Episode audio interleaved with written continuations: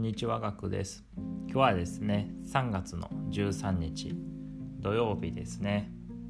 東京はですね朝から大雨が降り続いています。結構激しめでですね朝もね雨音で目が覚めました。皆さんの地域はいかがでしょうか？さて今回はですね前回の放送の続きをお話ししていきたいと思います。前回ですね僕のこれまでのですね一人で勉強してきた独学勉強スタイルについてお話ししてきました、まあ、小学校2年生からですね曜日と時間を決めて、まあ、父の机の横でですね、えー、一緒に勉強していたよという話をしました。でですね、えー、ブログの方に、えー、いただいた、え、ご質問にお答えする形でですね、今回も、え、続けていきたいと思います。もう一度ですね、いただいたご質問を読み上げたいと思います。この方はですね、え、息子さんがですね、お子さんがですね、え、今度新しく中1になるということで、まあ、春休み中に中学1年生の内容をざっくり終わらせようと思っているようですね。でもですね、あの難しめの問題集を解くとなかなか前に進めないということですね、えー、ご質問いただきました。それではちょっと読み上げたいと思います。えっと子供本人は早く中学数学を終わらせたいと張り切っていますが応用問題となると急にレベルがアップしなかなか自力で解くのが難しい様子です岳さんは中学時代数学の独学で難問に出会われた時はどのように解消されていらっしゃいますか？またすぐに先生に質問できない時などどうされていましたか？もし自力で理解できるようになるコツがありましたら教えていただければ嬉しいです。といただきました。ありがとうございます。でここでですね、一度、えー、数学の、まあ、特徴についてですね、ざっくり振り返って、その後にですね、僕の、えー、数学の勉強の進め方を紹介していきたいと思います。まず最初に数学の特徴なんですけれども、まあ、数学に必要な力は2つあると僕は思っています。これ何かっていうとですねまず1つ目が解放を見つける力解き方ですね。解き方を見つける力。で2つ目がですね論理力、まあ、筋道立てて考える力。この2つが必要かなというふうに感じています。順番にですねご説明していきましょう。まず最初はですね解放を見つける力。これはですねもうこの問題だったらこのような解き方にする。これ大体決まってくるわけなんですよね。でですんでもうこれはもうどんどんどんどん問題を解いて自分の勘を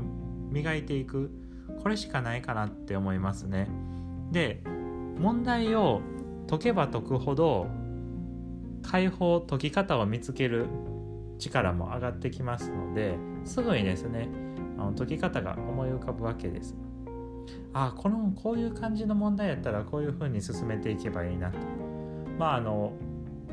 プランですよね。こういうふうに最初こういうふうにやってその次こうやってほんでからこうやってってまあそういうふうに、えー、どういうふうに進めていくか解き方を見つける、まあ、こういう力が必要かなと思います。で次2つ目の力なんですけどもこれは論理力ですね論理って聞くとちょっと難しいなって思うかもしれませんけどもざっくり言うとですね必要な事項を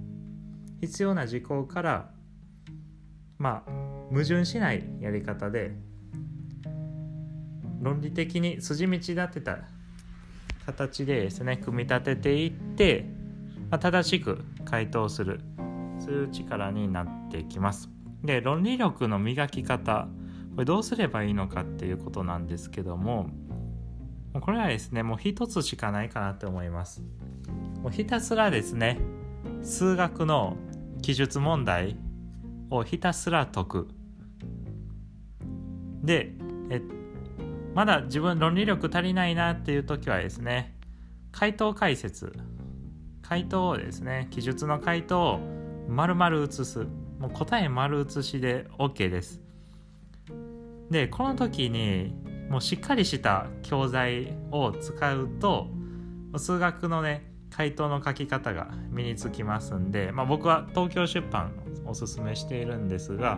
まあ、東京出版のですね回答解説を丸々写す。僕もそういう風にして勉強を進めていましたがもう回答がしっかりしているものをそのまま写して自分も同じように書けるようにする。でここの回答の論理的に組み立てていく流れを身につけていく。もう実際に書いて書いて手動かさないとこれは難しいかなと思いますね。ま、ですんで、まあ、論理力磨くためにはもう答え丸写しで結構ですんで記述の仕方を覚えていくというふうにやっていけばいいかなと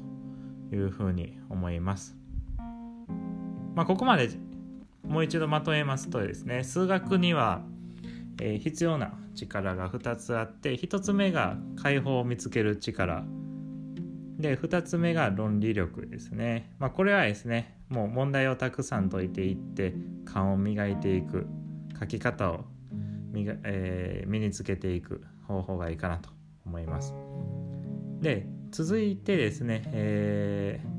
僕の勉強スタイル特に数学ですね数学で難しい問題を解く時の勉強スタイルをえー、紹介したいと思います。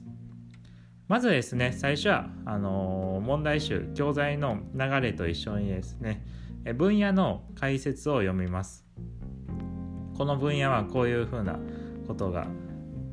えー、紹介されていますよというふうに書かれていますんで、それをしっかり読み込んで、あこの分野ではこういった事項が、え必要なんだなというふうに理解します。で大抵の教材はですねここで例題が出てくるわけですよね。で例題を解いてですね実際に回答も丸写ししてああなるほどこういうふうに解いていけばいいのだなって、